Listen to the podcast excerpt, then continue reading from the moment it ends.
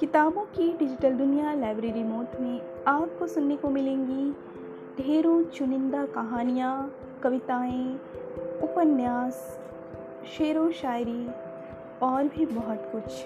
तो जुड़े रहिए लाइब्रेरी मोड के साथ और साहित्य का आनंद लीजिए।